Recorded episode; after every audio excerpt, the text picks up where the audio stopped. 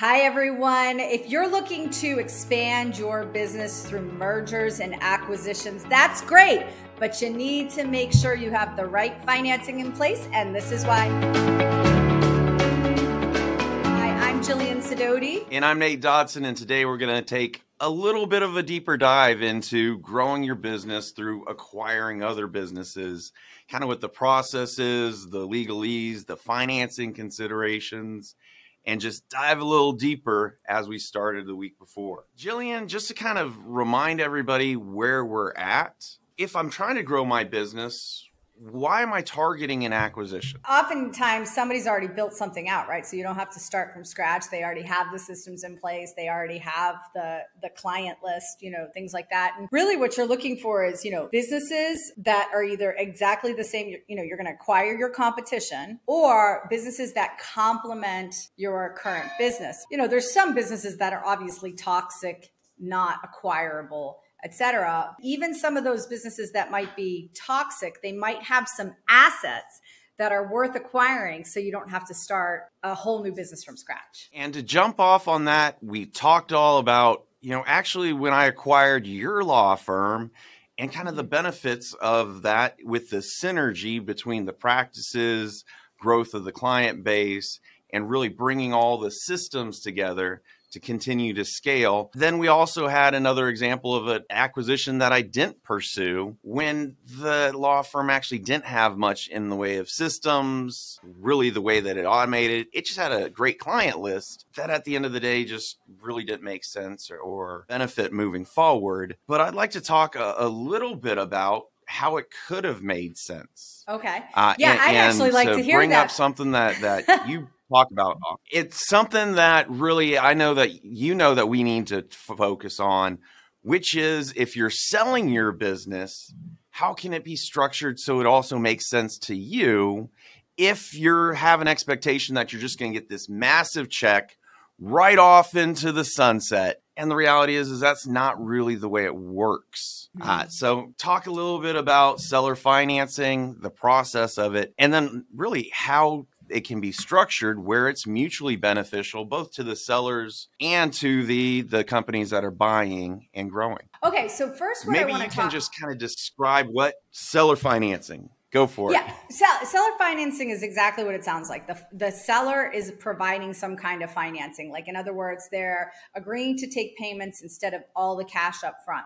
And uh, this is really, to me, important. Most, especially in service based businesses that were, you know, entirely founder focused. I felt like I had been personally, I had been working the firm towards a less founder focused firm for the last several years prior to selling the firm to you, where I was trying to take myself out of the role of being like the most important person in, in the business. However, like that's not a super easy thing to do. If you build a business around you, your personality, around, you know, what your values are for customer service, it's hard to let a potential client know like hey, that this is what's happening and this is how you're going to be affected.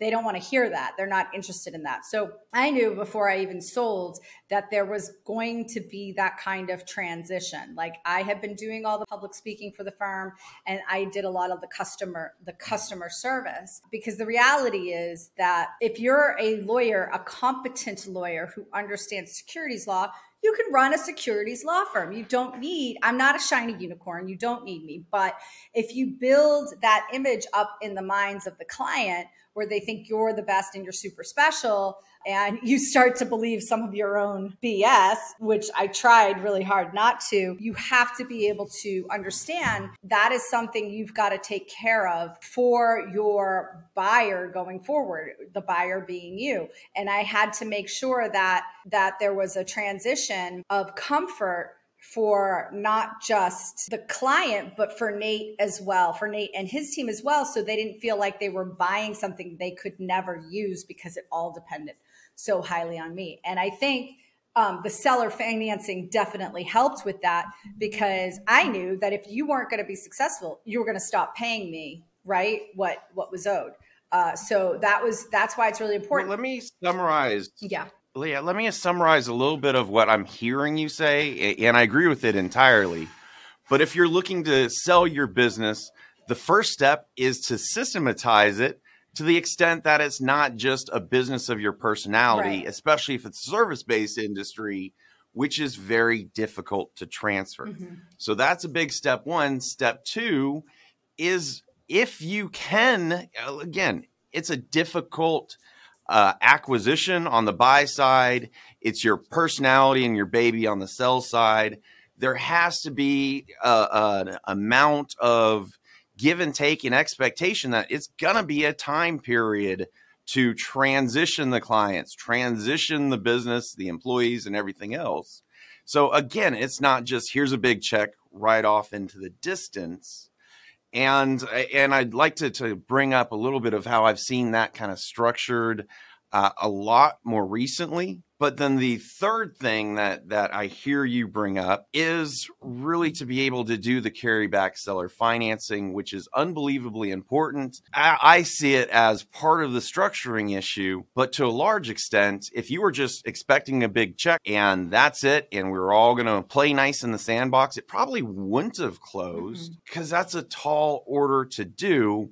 When in the alternative, I feel like the way that we worked it out with ongoing payments to pay you off for a long time, initially kind of tied to how well the transition goes, how well the acquisition goes. And then ultimately, it just made sense to continue it and set it. And I, I feel like we worked out our seller financing better than most did or can and, and, I think that that is one of the major drivers of why it ended up working out with us. Yeah, oh absolutely. And and the other other acquisitions that have been available or I've had other lawyers call me and say, "Hey, I want to sell my firm now. How can I sell my firm without you know, selling it to the wrong person and having it driven into the ground. And one of the things we did for a long time is I had availability of taking the assets back if I needed to. And then there became a certain point in time where that became ridiculous. Like it what like I I didn't need to do that anymore. So all of I don't have any kind of stronghold on certain assets anymore, like domains, for example. Uh, that was actually intentional, not intentional. I held on to like domain names for a super long time so that that kind of secured my interest going forward in the event that Nate stopped paying me. Also, uh, I had access to other assets as well, so that in the event that Nate stopped paying me, I could grab all those back. But of course, I never needed to do that. And so I would tell you if you're a seller and you're afraid of these things, that's a great way to kind of secure your interest. And then you could also file a UCC1 filing against certain assets as well because that that's the big concern for the seller is well how am i going to protect my interest? How do i know you're not going to drive your business into the ground? And i actually for a long time had an employee who that that very thing happened to. He sold his business on terms the purchaser drove the business into the ground and he had no way of getting the business back. It was done. It was finito. They bankrupted it.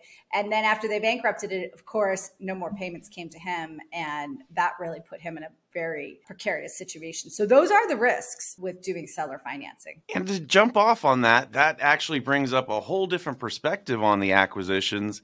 If you're doing the seller finance, if you have an ongoing relationship with your business, mm-hmm that the seller also needs to do their due diligence on who the actual buyer mm-hmm, is mm-hmm. and are they competent do they have the background and the ability to run your business in the way or better than how you've done it in the past too. right so that's yeah. a, that's a huge component that people don't think no about. and, and that was the other thing too uh, i had other people who were interested in buying the business and i didn't even give them the time of day because i, I mean it wasn't even a conversation I, they could have offered me three times as much as what you guys were offering me and it wouldn't have made a difference because i didn't have the confidence that they were going to perform so i didn't even entertain it so yeah absolutely the seller needs to do their due diligence diligence if you're especially if you're going to offer seller financing. Like let's just say you're not offering seller financing it's a cash deal you're getting rid of it and you're getting cash and you're going to run away to the bahamas or whatever which is awesome if that happens. If there's any kind of reputational harm that could happen from that sale and then the buyer eventually doing something that hurts your future reputation, then that's another reason why to consider having a good buyer as well. It's not always just about the money, it's also about reputation. And from experience, and, and, this wasn't the first rodeo of acquiring a law firm or merging with a law firm. It really is that consistency of communications, not just between the buyer mm-hmm. and seller, but with the the clients mm-hmm. and the prospects there and the employees. There just has to be this smooth continuation. Otherwise, people start to freak yeah. out. Yeah. It doesn't matter if it's somebody that's worried about their job or clients thinking, am I actually going to get the service or the product how I'm used to and how I expect? So I, I think it really comes down to a continuing relationship for a transition of that over what can be a year's time period. I'm I'm glad that we didn't take years but I've seen it happen that mm-hmm. way. No, and that was a huge thing. We, uh, I remember very early on, I'd have, I would call up clients and say, "Hey, this is what's happening now," and they would say, "Okay, can you just be on this these first couple of conference calls?" And I would have to like literally go to conference calls and just sit there and be quiet to give them peace of mind that everything was going to be okay. Or and same with the employees, right? I came to a bunch of meetings in the beginning and then I just slowly stopped appearing and that's when the employees got very comfortable with saying I used to work for Jillian. You know, at first it was it was nerve-wracking because some of them some of the employees uh, you know, I had known not just for years, but I knew because our kids were friends. Um, so it was really weird for them to be like, wait, I'm not working with you, who I was so close to in so many other ways, other than just like employee employer relationship. So, you know, I think buyers and sellers, that's something you also want to consider when selling a business is how are the other stakeholders going to react and how are you going to handle those reactions? You know what? I, would like to reflect a little bit on kind of a structure that I've seen work out well in both service and product based businesses over the last couple of years. And it's a great way to think about it. And I've seen a lot of private equity firms close on acquisitions with, I kind of see it as a unique structure, but something to think about is if I'm trying to buy your business and there you've got the founder's personality. Everybody knows yeah. you. A lot of what I've been seeing is hey, I'm going to buy 90% of your business. I'll still leave you with 10%. I want you to continue working for the business for a one year time period at this great compensation level. And then year two, I want you to start backing off, but you're still going to be part time with the goal of hitting that 18 to 24 month after the actual closing for you to be able to ride off into the sunset and enjoy your time in Puerto Rico. exactly. I mean, that's what I did. And here we are still today, right? I think it's been a long time. I mean, I still get those occasional emails like, hey, Jillian, can you help me out with this? And I say, no, go, go to Nate, go to Nate. But it was a while. It was probably a good year, maybe even year and a half before people got used to the idea that I wasn't there anymore that I had moved on. And so it's really important now that I for the for the sake of, you know, my friends, my employees, for Nate and his team, the health of the firm that I don't ignore those messages now. And that's what you really again what you want to find in a seller and in a buyer. Like if a if a seller continues to be contacted by potential clients, are they going to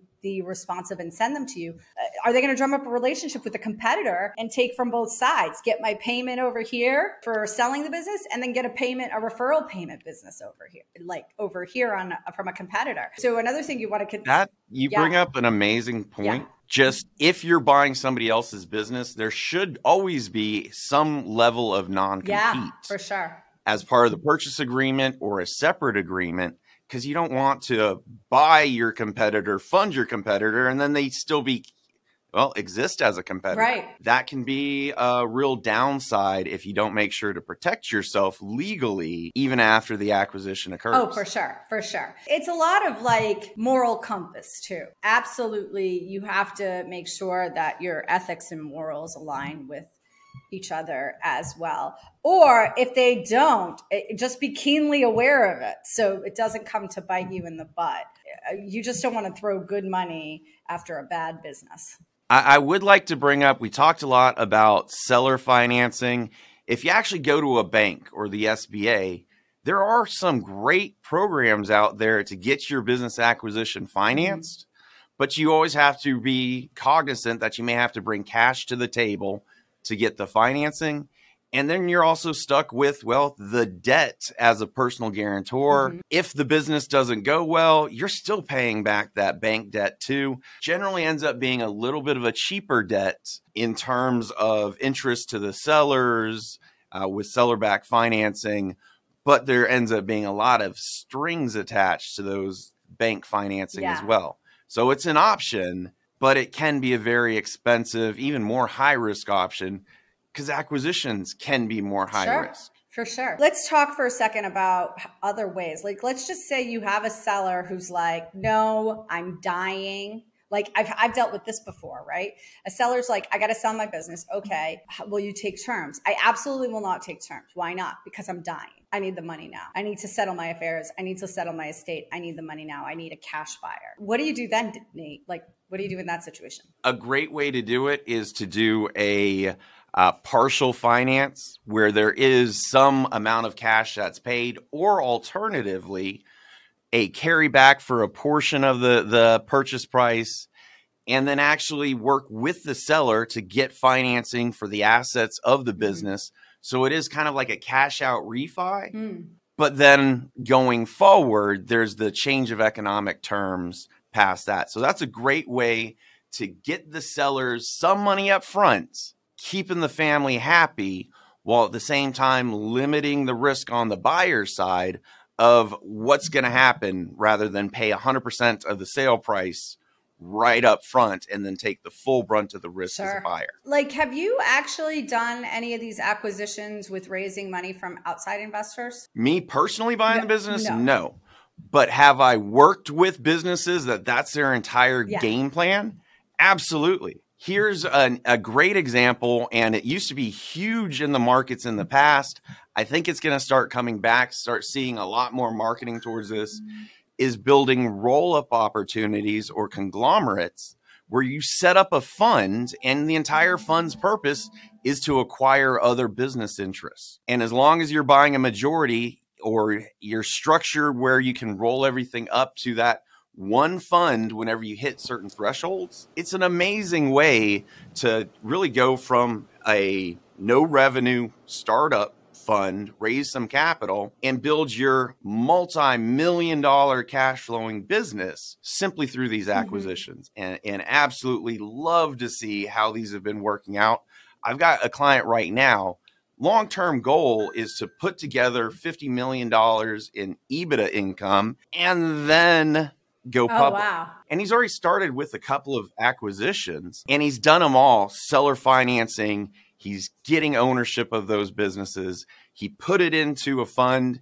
He's now selling pieces of that business, not just for the acquisition, but for the future acquisitions as well he's selling to the investors not just a dream, but an actual participation in a great cash flowing business with the goal of continuing to do that up to hitting that 50 million EBITDA earnings before interest and taxes level, and then just going public and, and taking his, you know, half a billion dollars and saying goodbye. That's awesome. That's so great. Wow. What kind of businesses is he acquiring? Uh, his, his is very focused on home repair construction. Mm. So he's acquiring HVAC, plumbing, contractors, roofers. And so he, he's choosing a market and now he's looking for cash flowing acquisition targets. And he's doing exactly what we're talking about, bringing a little bit of money to the table, but it's generally seller financing that's allowing him to pick it up but actually having that skin in the game and capital actually makes the acquisitions that much easier to find and to close. So he's now on his next step of let's start a fund, roll in the business I've already acquired, and now continue to acquire new businesses. But it's a lot easier if you are working with private investors to have a business that you're capitalizing versus selling the dream. This is what we hope to accomplish and hope yeah. to find. So there's there was method to the madness, and so we kind of started working with them day one. Here's the dream, and now we're at stage three. Let's bring in the capital for more oh, acquisitions. Oh, awesome. So it, it goes beyond seller financing. It goes beyond just cash. There's all kinds of ways to, to, to get this done.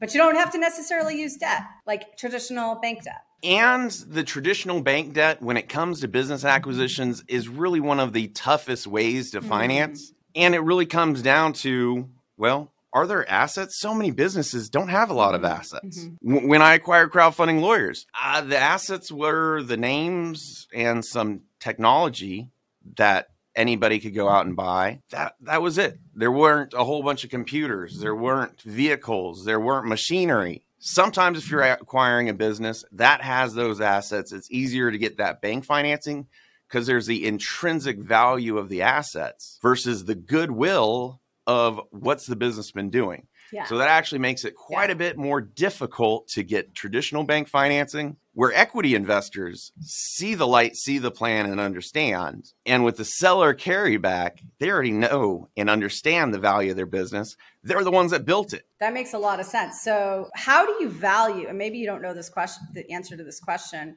Maybe it's a loaded question, but how do you value that goodwill? You know, every industry and every business is valued a little bit differently. Mm-hmm. And oftentimes, at the end of the day, if you look at the type of industry, and then there's comparables. In the legal field, as an example, there's kind of two big different ways to do evaluation.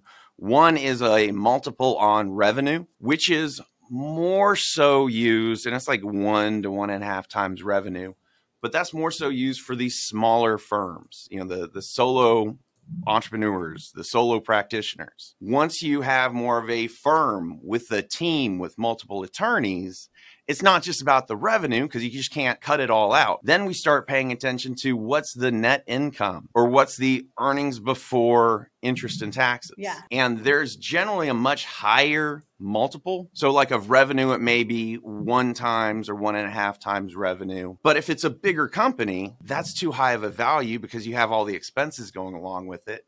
So you may actually end up with a three to five times net profit as a valuation. But that's really specific to kind of a services based mm-hmm. business, a legal mm-hmm. practice, mm-hmm. or accounting practice. Yeah. If you were in manufacturing or construction, there is a bunch of assets. Mm. And so you have to take that into account along with the revenues and then just kind of the difference between the hard assets and what you're paying tends to be the goodwill because it doesn't make sense any other way but to consider it that goodwill. But you always have either a multiple on the revenues or a multiple on the net profits really ends up being that driving mm. factor. This is a lot of information for people to to swallow. to gather, to put together in their minds. So what what would you say if you gave like three steps of what to do next? What would those be? All right, three steps to your own acquisition. Step one is to figure out what makes sense for your mm. business in terms of a target and your growth. Step two is you got to find that business and have a willing seller. Step three is figuring out if it's a good deal and how you're going to pay for it. So that's where that due diligence and financing comes into play. The legal contract with the sellers is generally a purchase agreement, but you also deal with if there's going to be seller back financing, if there's going to be continuing interests or services, or a non compete. All that comes in with the step two with the purchase mm-hmm. agreements. And then, of course, finding what makes the most sense for your business, having that long term goal of where you want to be in the next 12, 18, 36 months. That's really like really super straightforward. That's awesome. So who's who's going to go out there and acquire some properties? If you uh, have some businesses you're going to acquire to expand your business, maybe they are properties. I don't know. You might be buying like a an entire building with a gym inside or something, right? It could be a property. You could be getting real estate while you're acquiring these businesses, which is a you know, a great bonus. So if you're going to go out there and acquire some businesses, let us know in the comments below. Let us know what you're acquiring, and maybe we'll keep an eye out for you and let you know if we find anything juicy. Pass it on to you. Nate, any final words? We're always here to help. You know what? It, it's a, an amazing market out there that new opportunities are coming online constantly, but it's on you to do the work to find those diamonds in the rough as well and make all your business dreams come true. I'm Jillian Sidoti. And I'm Nate Dodson, and this is why.